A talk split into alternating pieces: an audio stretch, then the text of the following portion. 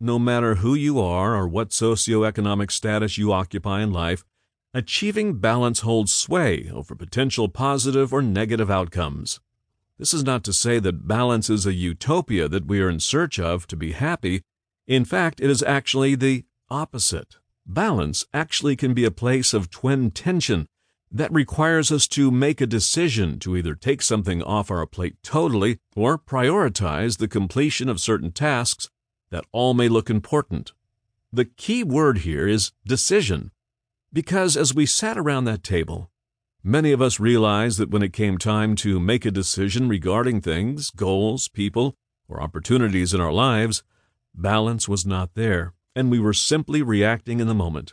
I humbly submit to you today that in order to feel empowered and thrive in this lifetime, it is crucial that we create boundaries and balance in our lives that can be built upon three things that I fondly call the Carthen Car model. 1. Consistency. We upset the apple cart when we have a system of doing things that we get away from when the cares of life begin to press in. Do not underestimate how our attitudes and intentions lead to behaviors.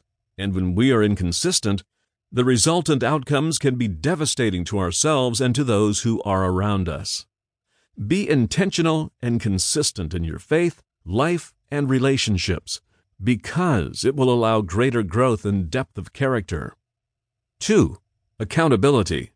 Allow someone to speak into your life to provide the mile markers of your behaviors in order to weave a tapestry to point out when you are performing at a high level or when you are becoming taxed too far and becoming unbalanced.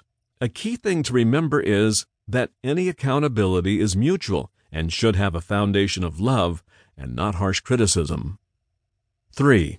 Reflection. The greatest moments of growth take place during a time of reflection and taking stock of what has occurred in your life previously how you reacted to it, and what the outcomes were, whether positive or negative. One of the least used but most effective ways of reflection is to journal and create telling moments or snapshots in your life that show patterns of behavior in your thoughts, attitudes, intentions, and behaviors. The beauty of journaling is that it creates moments that you have personally provided, which upon further study tells a very clear story of who you are and why you do the things you do.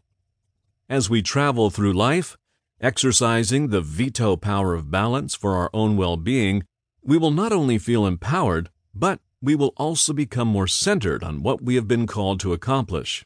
As an indirect benefit, our behaviors will allow others an opportunity to possibly see things in us that they may want to emulate for themselves. How are you achieving balance in your life today? Takeaway tackle.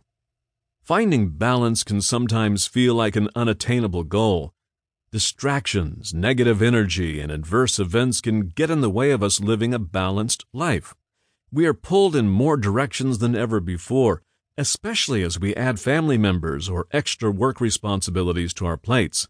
But keeping positive and realistic and faithful in our quest will open the doors to more balance in a natural, seamless way, just as described in our next piece you have to do this for yourself.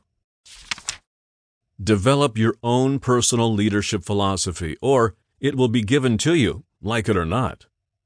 At certain times during our growth and development, it is better to lead in brokenness rather than abundance. Brokenness is a less than gentle elixir for any hint of arrogance that may alter decisions of integrity. Often, on such days as Memorial Day, I contemplate the profound sacrifices made by others, specifically as we commemorate those who have paid the ultimate sacrifice for our freedoms. I am reminded of just how important it is to take a stand for what you believe in and to embrace what you hold dear.